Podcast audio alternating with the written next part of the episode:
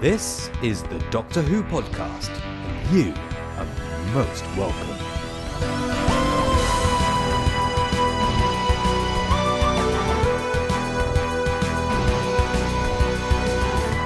This week on the Doctor Who podcast, we look at the power of three and ask is three the magic number or a crowd?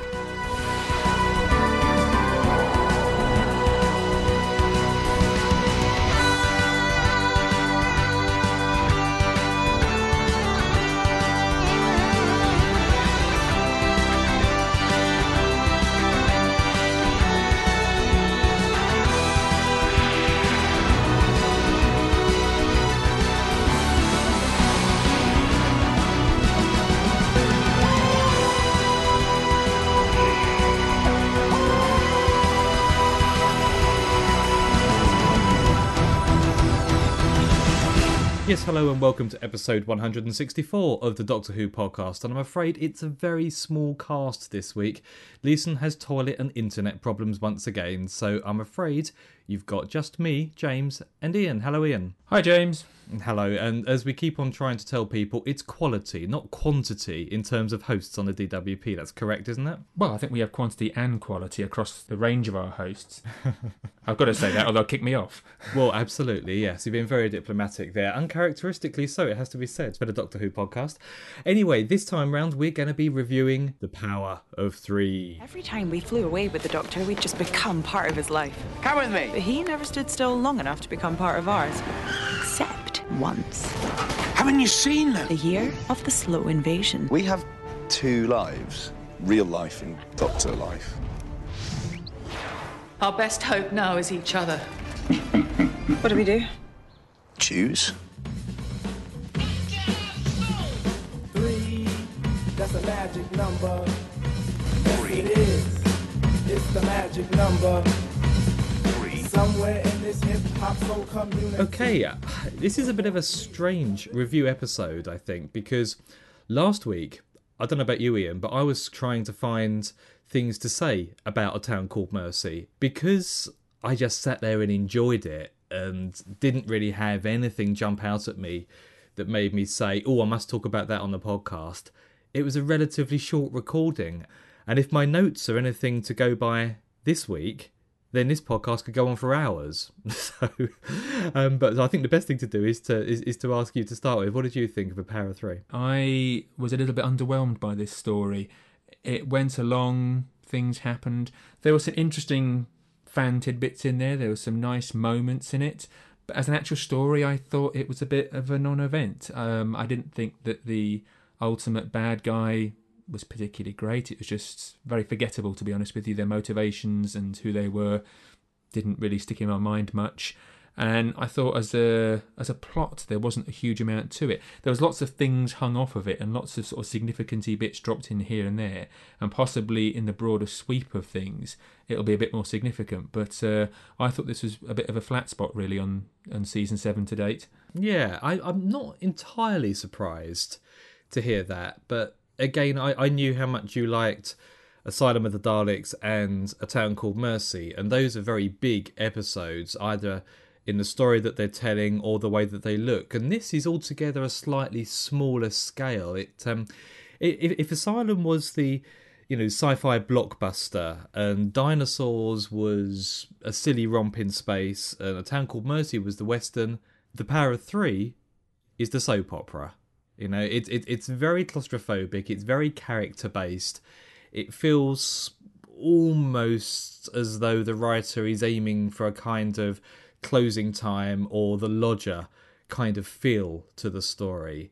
And, and and for me, I would say it's been the weakest of the episodes in season seven so far, which is a shame because I think after Dinosaurs, I had quite high hopes for another Chris Chibnall script. I knew that um, Rory's father was going to take a, another reasonably prominent role in it again, and uh, yeah, I just felt I felt as though the whole thing didn't really have much substance to it, and the resolution has got to go down as the most rushed in in the new series yet because you know the Steven Berkoff's character I think there was about 6 minutes left of the episode when we first saw him Um, and for me, it just it just didn't hit all the right buttons, and I came away from it on first viewing thinking. I'm not sure if I like that, and I watched it again, and I, I liked it even less on a second viewing. It's funny you should say about it being a bit soap opery because a feeling that I got very strongly throughout the episode was it was very reminiscent of the RTD era. Yes, with absolutely. that sort of kitchen sink elements and the fake TV clips and bringing in the celebrities like Brian Cox and Alan Sugar. It was very, very familiar from the Russell T Davies era. And I'm not saying that as a criticism of it. It stood out for me in the Moffat era as being this isn't quite right. This is what we used to get, and now this is something. It's a new world we're in now, and this harks back to the old one. I thought. Yeah, I couldn't agree more. It definitely felt RTD heavy, and uh, I think that was about my third or fourth point I've written on my notes. The the newsreels as well, and and Doctor Who, since it's come back in in 2005, has used the newsreels around the world to info dump on so many occasions. There was even a regular anchor, wasn't there? And again, I can't remember the name of the character or indeed the um, the name of the actress. But every time Russell T Davies brought back this little info dump device, they also brought back this newsreel anchor, and that was the only thing. Was it Trinity? Someone Trinity Wells?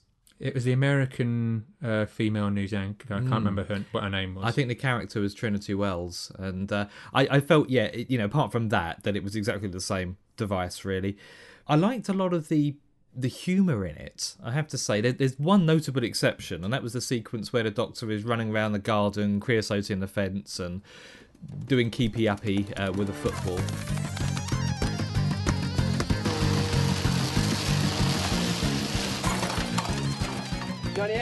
99, 100, You know, I, I, I just don't think that worked. The music that underlaid that as well was reminiscent very much of that used in Rose, um, kind of zany Batman wow kind of music, and uh, just just didn't really appeal to my tastes. But there were some other quips, and I absolutely adore the derision and the uh, disgust on Matt Smith's face when he uttered the word Twitter. And that's apparently deliberate on Matt Smith's part. The line was written, and his delivery was his own because he stayed off Twitter and, and doesn't particularly like it. And indeed, apparently, Steven Moffat has just in the last couple of weeks dropped off of Twitter as well. Although obviously that can't be part of this. But uh, yes, that's apparently Matt Smith's views on things rather than necessarily the, the writers or the creators. Twitter's been mentioned at least three or four occasions now in the last couple of seasons. First time it was mentioned was the girl who waited, I think, uh, last last year, and um, the birdie song, the cube with the birdie song. I mean, that, that that had me in stitches. That was a laugh out loud moment for me. I just found everything like that really quite enjoyable. You know, the fact that the Doctor's still got Fred Perry Schultz, I also I, I, think is uh, I think is quite funny. But um, but the story in which it's set, I'm not entirely certain what it's trying to achieve. I, I think it certainly contributes to a very very subtle story arc which we'll talk about later. But as a standalone story i mean i, I suppose the tension slowly mounts. It's uh, you know it gears up excitement um, and ramps up uh, the tension. It it just doesn't really make sense to me uh, particularly this um, you know heart attack that it's trying to induce. Um, you know people were dead for what 12, 13 minutes, I think, before the Doctor reversed whatever effect the cubes had from the spaceship, and suddenly everybody was okay again. And it's, it's a real shame that Leeson's not with us. He's he's a nurse, um, and he'd have been able to say whether that's actually you know possible or whether people would end up having massive brain damage after being dead for so long. But stuff like that, I suppose you could call minor. It, it's there so that the story doesn't get boring. But uh, for me, no, didn't didn't really do it for me. There, there was definitely some medical inaccuracy in there. If if someone's heart stopped a defibrillator, which defibrillates doesn't start the heart, wouldn't work. But that's a classic uh, TV and film failure. They they all do that. Well, and not only that, the, when the doctor collapsed in the hospital corridor and said, "I can't go on, I need the other heart," what was the other side of the corridor? A defibrillator. And Amy just turned around and went, "Ah," you know, and and that kind of convenience. Um, I, I think we saw it a little bit in Dinosaurs on a Spaceship as well. You know, um, the uh, whatever it was now, it needed uh, two members of the same gene pool to drive the spaceship. And it just so happened that Rory and his father was there. Yeah. And I, I don't like coincidences like that written into the plot of a story. Well, I mean, all the stories have those. You, you you find them all over the place. But if you've got a good rip roaring story and you're enjoying it and it's moving forward at a pace, you don't really care. You know, it's just there, and, and you just you don't even pay attention to it. When you've got, I think, a story that's a little bit weaker or thinner, those things start to stand out more, and you can think, hang on a minute, that that's not right, or I don't particularly like the way that's worked, or how convenient. Well, this is it. I think it just depends how well these coincidences are brought to brought to the screen. Now, I'm, I'm sure it was done for timing reasons, but bear in mind this episode was just over 40 minutes. It wasn't even 41 minutes long.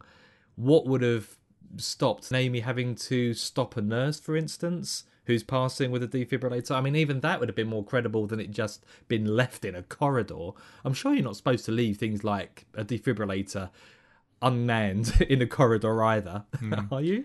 I, I wouldn't have thought so. On a broader sense, I thought the whole threat of the episode. I mean, in terms of the genuine worldwide threat, you saw four or five grainy images of people falling down on a CCTV camera, and then the resolution was seeing four or five grainy people on a CCTV camera stand up again. And I mean, I, and we yeah. we've seen similar things before when you had the Sycorax and everyone was trying to jump off the buildings, or Mm. you had everyone in the world turning into the master. It's another one of those very RTD esque threats to the world, but they seem to have done it on a real budget this time because previously you saw big rows of extras all at risk, and here you saw a CCTV image of someone falling over. It was a bit for saying a third of the world just died.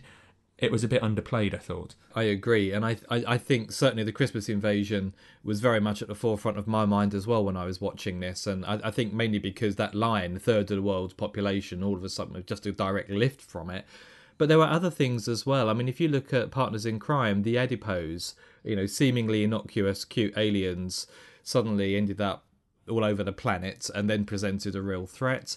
And the Sontaran two-parter that Helen Raynor wrote uh, a couple of years ago, everyone was suddenly carrying around an alien sat nav, and I can't remember what the name of that was now.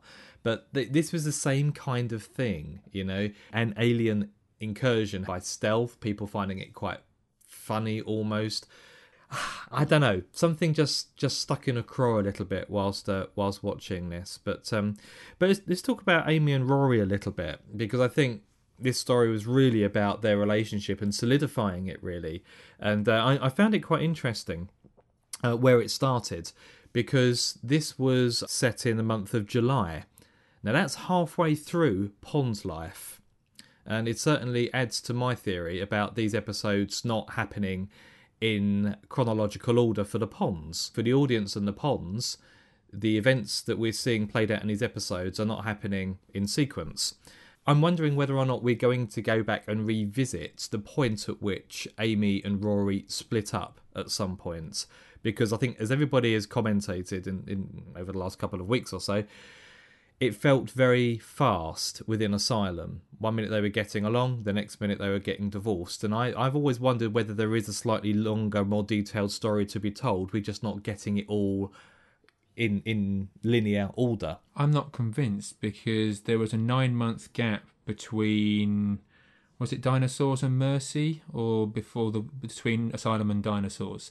And if you put nine months onto asylum happening in september it's and then have another couple of adventures it's actually reasonably plausible that july is when the doctor would land again next. And actually if if you say that this started in july and then they've seen the doctor pretty much constantly throughout the next year where's the nine month gap and Well, there isn't there isn't a nine month gap. I think first of all, um, we we don't know when Asylum takes place. We just know that Part Five of Pond Life takes place in September.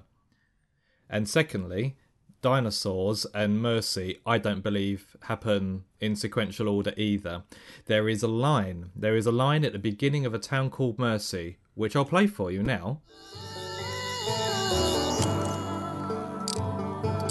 It's a street lamp. An electric street lamp about 10 years too early. It's only a few years out. That's what you said when you left your phone charger in Henry VIII's ensuite. Doctor, So Rory dropping his phone in Henry VIII's bedchamber is clearly in the Doctor's past as events play out in a town called Mercy. Now we see that scene in the following episode. So as far as the Doctor is concerned, without a doubt, the power of three is set before a town called Mercy. Okay, you can't really argue with that. This this could be another jacketed doctor. So I'm I'm not, I'm not going to argue with you after what happened with Tom. well, no, but I wasn't quite right there either. It has to be said. But I've, I, I can compound this a little bit. I have to say. Now, did Amy and Rory really get divorced in Asylum? I don't think they actually got divorced because uh, the papers had been prepared. I think that Amy had signed the papers, Yes. but the person she handed it to them to was a Dalek agent who immediately zapped her away to the Parliament. So no, I, I, no, no. She handed them to Rory, and Rory waved at her as he left the room. Ah, Okay, I'm, I'm misremembering. In which, but it, but then of course Rory got straight onto a bus where he was zapped away to the Parliament. I think it's probably reasonable to assume that the papers were either lost in the mix, or at the very least, Rory still had them at the end, and having reconciled, he would throw them away. Yeah, well, this is the question: Would he throw them away, or or could he have posted them on the way uh, to catch the bus? We don't know. The reason why I'm asking the question is because we see in the Power of Three a wedding anniversary. Now, does that mean if they let, let's assume they did get divorced just for a second because it works better? Why would they be having an anniversary after their divorce?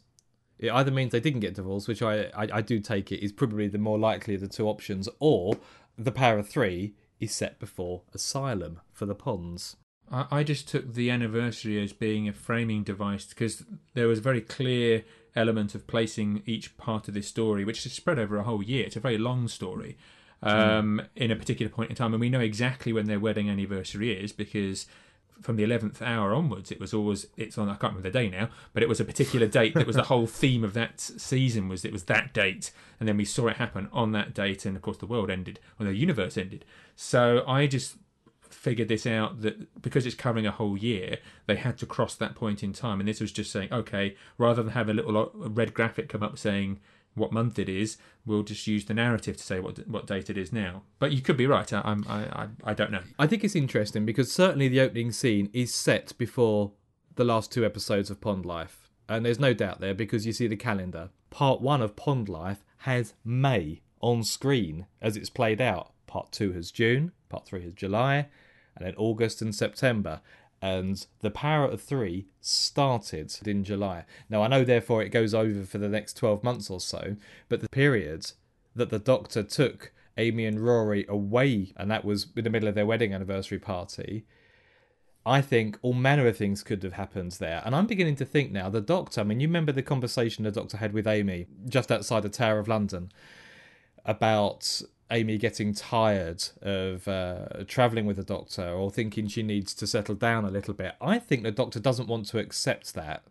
So rather than just assume that it's going to end, he goes back on the Pond's timeline before they've become completely of the view that they need to stay in one space and time and takes them on adventures that way. So, as far as the Doctor is concerned, he can just go back to the gaps uh, that he wasn't with Amy and Rory and fill them up with more adventures.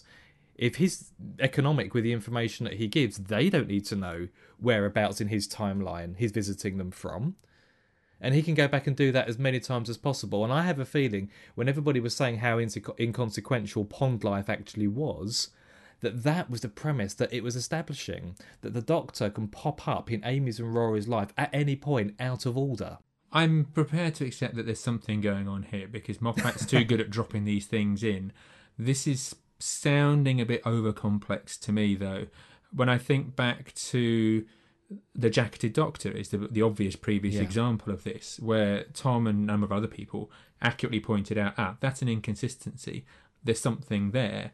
And they were right, there was something there. However, in fandom, then this enormous tapestry emerged where people were finding jacketed doctors in every single episode. And, you know, it was the guy who opened the door on the roof in the World War II, in Victory of the Daleks, and it was the, the, the person in the window third from the left over here, and all mm, kinds of weird, mm, wonderful mm. stuff.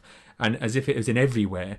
And then when we actually got to the end, it turned out, no, that was it. That was the only example of of what Steven Moffat was doing there. Although there was something, it wasn't anywhere near as big and complex as us fans No, were trying to and I don't it think into. it will be really big and complex. I think it's, in fact, it may not even be addressed head on. It might be just be something that fans can pick up on because the casual viewer is not going to mind at all. Frankly, I mean, there was a hark back here right at the very end. I mean, we've yet to talk about Kate Lethbridge Stewart or Kate Stewart, but the Doctor saluted her. And if you go all the way back to, oh, I can't remember when it was now. Was it Time of Angels? Sometime in se- season five, Amy says, You saluted. You never salute anybody. You know, and I think that was a nice nod. And again, no one else is going to pick that up apart from fans. And the reason he's saluting is because she's the Brigadier's daughter. And it adds that extra degree of, of pathos there. But I, I'm, I'm interested. I mean, maybe I have blown this out of all proportion, but the only thing I can say and be reasonably certain about is because of that line at the beginning of A Town Called Mercy, the power of three is definitely set for the Doctor beforehand. It, it certainly could be, or there's certainly something strange going on with the timeline here. I mean, the other impression I got during Power of Three is that there were other adventures scattered throughout this period. So this story goes over a whole year. It's quite possible this spans the whole series, and the other episodes are all happening possibly in sequence through it, and then it lands at its correct point in time as we perceive it in the timeline now. I mean, I think you're right. There's something funny going on with time here, but I'm not sure. I think we're possibly slightly overcooking it with going into the the complexities that are there. Maybe. You, when you say we're overcooking it, you mean me, don't you? Uh, possibly, or it, it, it's, it's the royal we for fandom. yes, fair enough.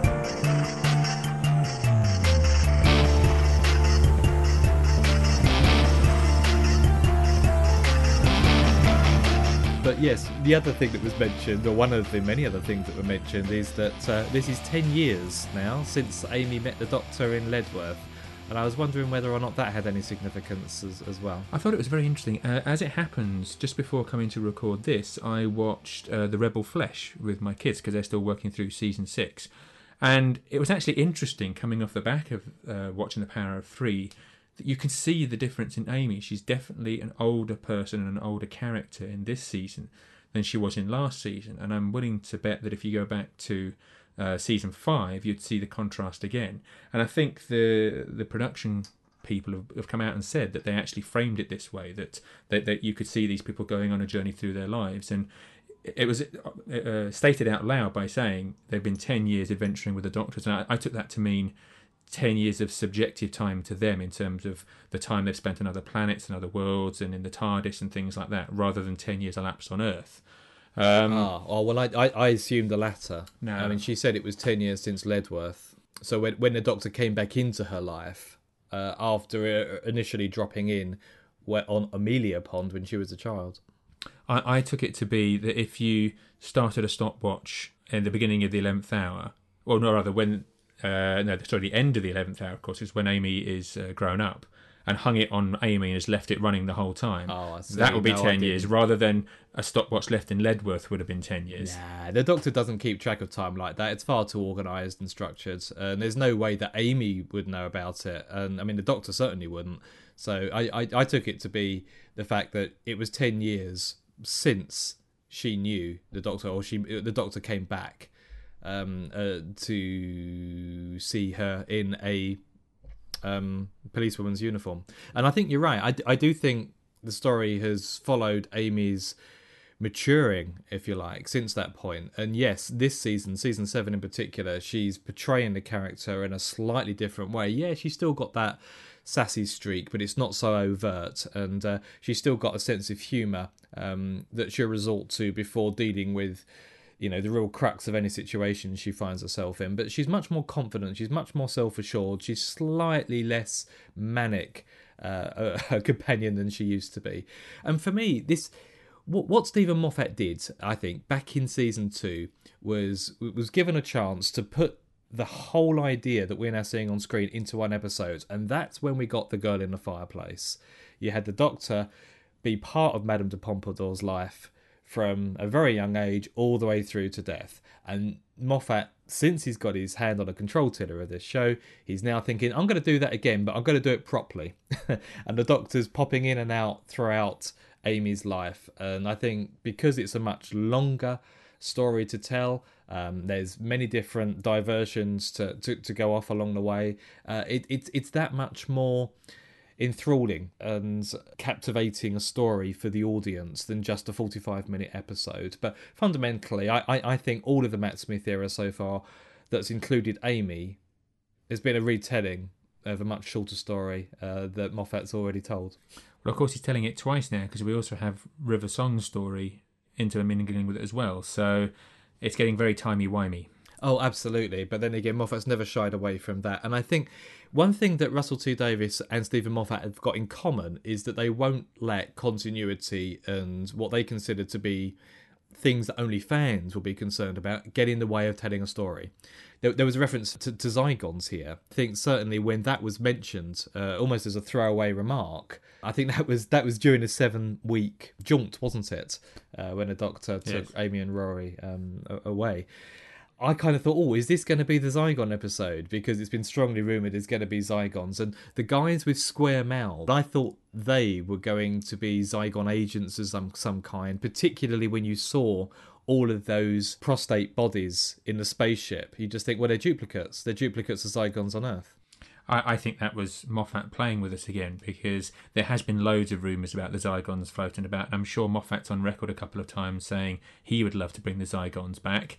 And I think that one liner was it. As we've seen a few other examples of one liners thrown in just as a bit of meat for the fans, I think that was it. I think that was him saying, Well, I said I'd bring them back, and there they were, and that's all you get to see. Mm. The, the porters in the hospital and taking the bodies away, I thought that was just all part of this sort of year long studying the race before you wipe them out thing, which seemed a bit uh, overdone. I mean, there's been plenty, yeah. plenty of foes who've been able to figure out how to wipe out the human race without spending a year studying them first to, to do it.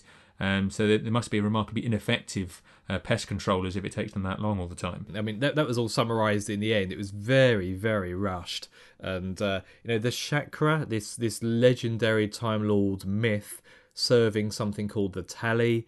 You know, it just kind of felt really, really rushed, and it was a whole info dump at the end of the episode. And again, the Doctor just solved things within inside of about a minute, something along those lines, and then you're drawn into this what's supposed to be, I guess, a quite emotive and um, heartwarming scene. You know, the, the, the goodbye scene between the Doctor and uh, Lethbridge Stewart's daughter. But uh, but let's let's talk about Lethbridge Stewart's daughter a little bit. I mean, it's a, I, I think it's I think it's fantastic that we've got that connection to the Brigadier and to Nicholas Courtney, if you like. But for the writers to call the character Kate is is even better because of course when we have actually seen Lethbridge Stewart's daughter on screen before, she was called Kate, and that was in um, a spin-off um, called Downtime. Ah, right. I, I wasn't aware of that. I, I lose my some points from my Doctor Who card. Um, I, Don't worry, so did I. I, mean, I had to look it up. I, I, loved having Kate Stewart in there. It was completely unexpected, totally blindsided me. And I, I have to say, I, felt myself welling up again, just as I did after the wedding of River. It was the wedding of River Song, wasn't it? When he went to try and visit Lethbridge Stewart and, and found that he yes, had died. I think so. Certainly towards the end of last season. Uh, yeah. And I think the the pair of those was a, a really you know a really nice way of commemorating what was a, a, great character in the show and that was one of the real highlights of this show for me actually was uh, having that reference the only thing that i thought slightly let it down though because was that this had been trailed as the return of unit where was unit i, I just saw a bunch of random guys in black swat uniforms running around in the yeah. background they didn't do anything they didn't really I mean, you had a guy in the glasses. It, it didn't in any way feel like Unit, even compared to the modern era Unit, which was a bit. You know, you think back to the Sontaran Stratagem, where Unit featured quite heavily.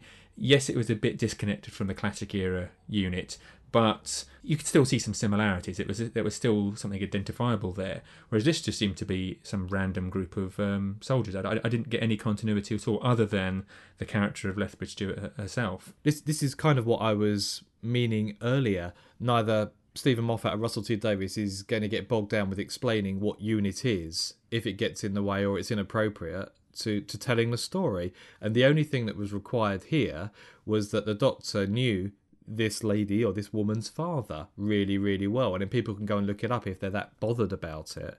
So yeah, I mean you're right. It was heralded as a return of Unit, which which it wasn't, um, unless you describe Unit as underground bases. Now, as far as I'm aware, there's now an underground base, or there has been either a, a Unit or a Torchwood underground base in the Thames Barrier, Canary Wharf, the Tower of London, and even in Rose, I think there was a big underground area um, beneath the London Eye. And I think it's Sarah Jane Smith's story, there was a base beneath a mountain. Was it Ben Nevis? I can't remember now.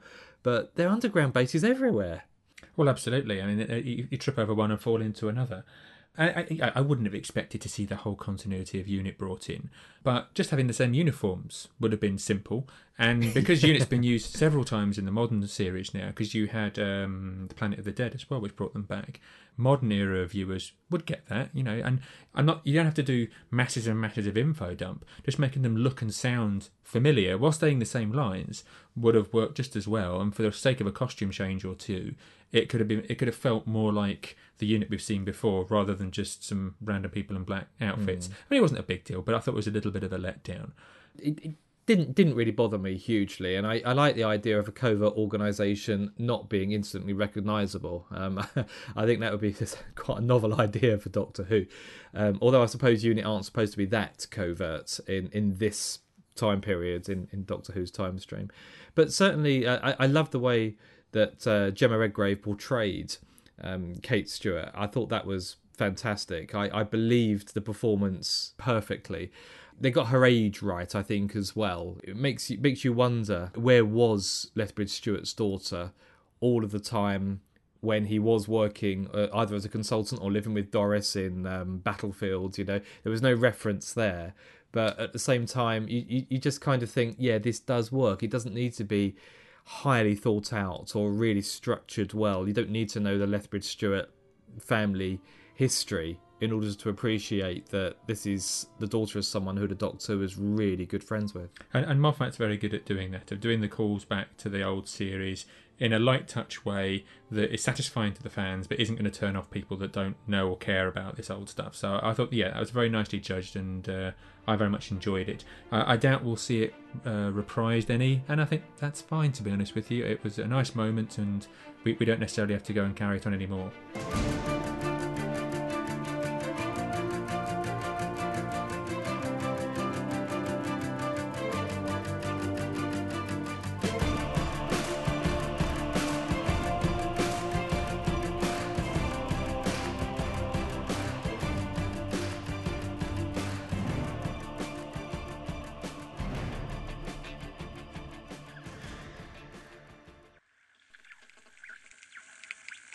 Hello, Leeson Fisher here, uh, broadcasting unfortunately from uh, a time eddy, an internet generated time eddy. Something to do with the helmic regulator, I think. Uh, but unfortunately, I'm unable to take part in the live conversation, uh, so I'm, I'm here on my own, uh, with my opinions on the power of three. Now, it's become a little bit of a tradition in the Moffat era to have these kind of domestic adventures, uh, starting with The Lodger, of course, and then carrying on into Series 6 with Closing Time. And although I was less impressed with, with The Lodger uh, and probably slightly more impressed with Closing Time, I have grown to quite like these, as I call them, dom- domestic adventures, when you, you see you see the Doctor out of his comfort zone and uh, in the sort of environment of, of real life.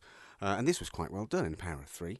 Uh, Chris Chibnall, not normally uh, someone I get too excited about when I see uh, his name uh, as a writing credit, although he does seem to be getting better and better and stronger and stronger, and is perhaps beginning to show us why Steven Moffat has invested so much confidence in him uh, and has given him quite a big role to play in this series as for the plot and the way this story sort of expanded, I, I like I like the slow pace of it. There was a moment early on when uh, the Doctor uh, has initially come down and investigated the cubes, tells everyone to look at them, and then disappears. That I thought we were going to be getting a Doctor Light episode. And I was a bit disappointed, uh, but then obviously this isn't what we got. Um, yeah, enjoyed the mystery of this, enjoyed the cubes, uh, and uh, and the, the, slow burn as to, as to what they were and uh, what they were doing. comedy in this episode very well used. Not too much. Uh, yeah, it, it, was a, it was a good balance. I thought we have the reintroduction of Unit, which I think were far better realised. Really, uh, far more realistically realised than in the RTD area, where they were running around in red berets, not looking too covert, let's say. And uh, the way that they've sort of taken them into this SAS Strike Squad style uh, riot, well, riot gears, well, strike gear, uh, was far more realistic and probably sits a bit better, bearing in mind that they're supposed to be a sort of a covert organisation. And at this point, it would be remiss of me not to mention the appearance of Kate Stewart and the revelation that Kate Stewart is in fact Alistair Gordon Lethbridge Stewart's daughter, and and that was a wonderful moment for me. I was watching with my uh, other half, and uh, her hand shot across to mine, and we, we gripped hands, and there was a actually quite a, not tearful but certain lump in the throat moment, and it seemed like a really nice way to have a nod to Nicholas Courtney and uh, and his role in the show. Uh, so I absolutely approved of that, and on the whole, absolutely approved of this episode.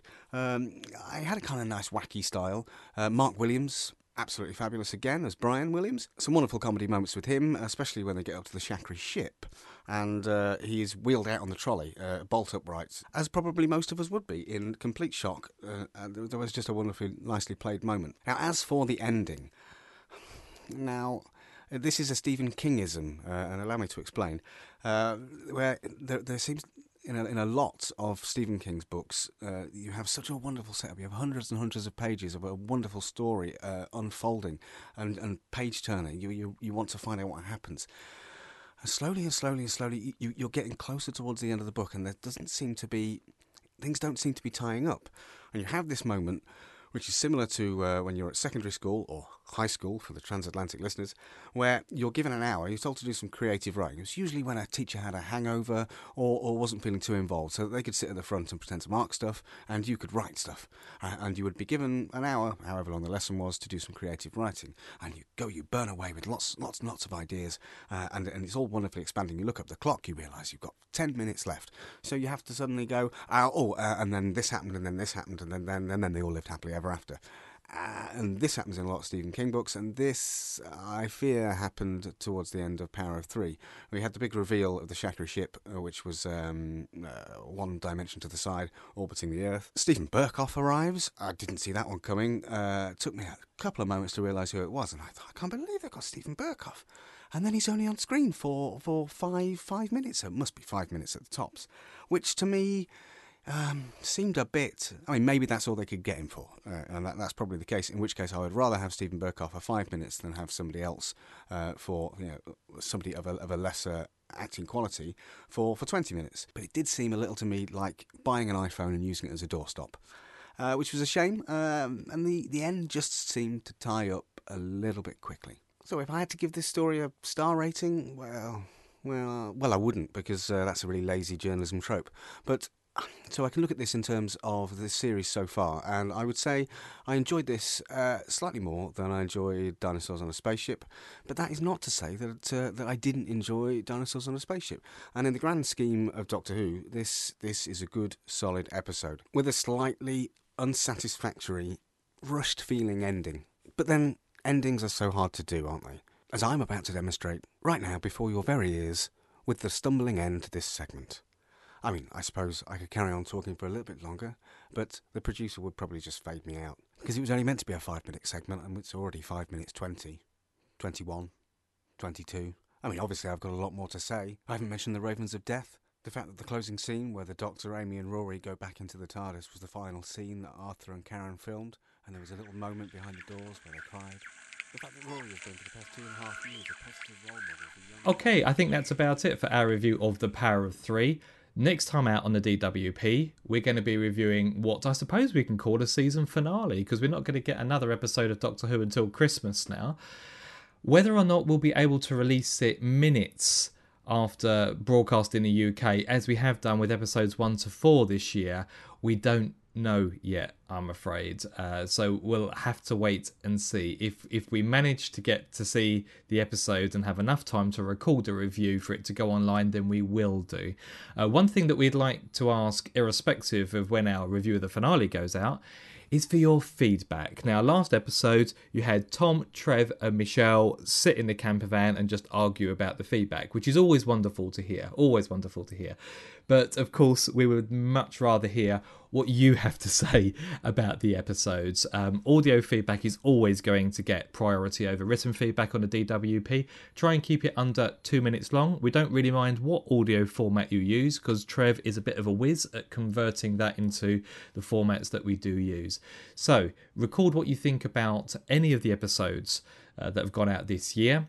Send them to feedback at the Doctor Who podcast.com and we hope to play some of those once again on a future DWP very, very soon. Well, Ian, it's been great recording with you. The first time that I think I've just recorded with you without any hindrance or interruptions from the others. It is remarkably peaceful, isn't it? it is, but sometimes a little bit like the doctor needs someone to stop him.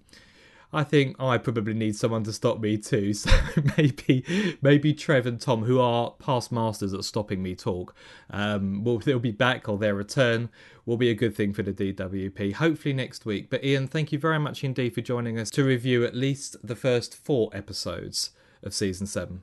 You're welcome. It's been a pleasure to be here in the, the comfy seats. Okay, everybody, we'll speak to you again next week. Have a good week. Don't get too excited about the angels and we'll be speaking to you very soon. Bye. Bye for now. That was the Doctor Who podcast, which you can find at thedoctorwhopodcast.com.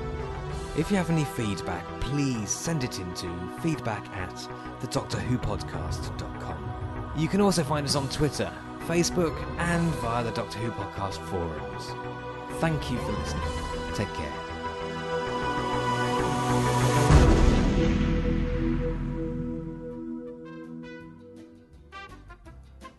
Right, well, that's about it for our review of The Power of Three. A little bit underwhelmed, I think, is the general consensus in the campervan annex here. Although I have to say, Ian, I'm not quite sure how you sit in this annex week on week. I much prefer my big plush, comfy chair just through into the main. No, this is crap, sorry.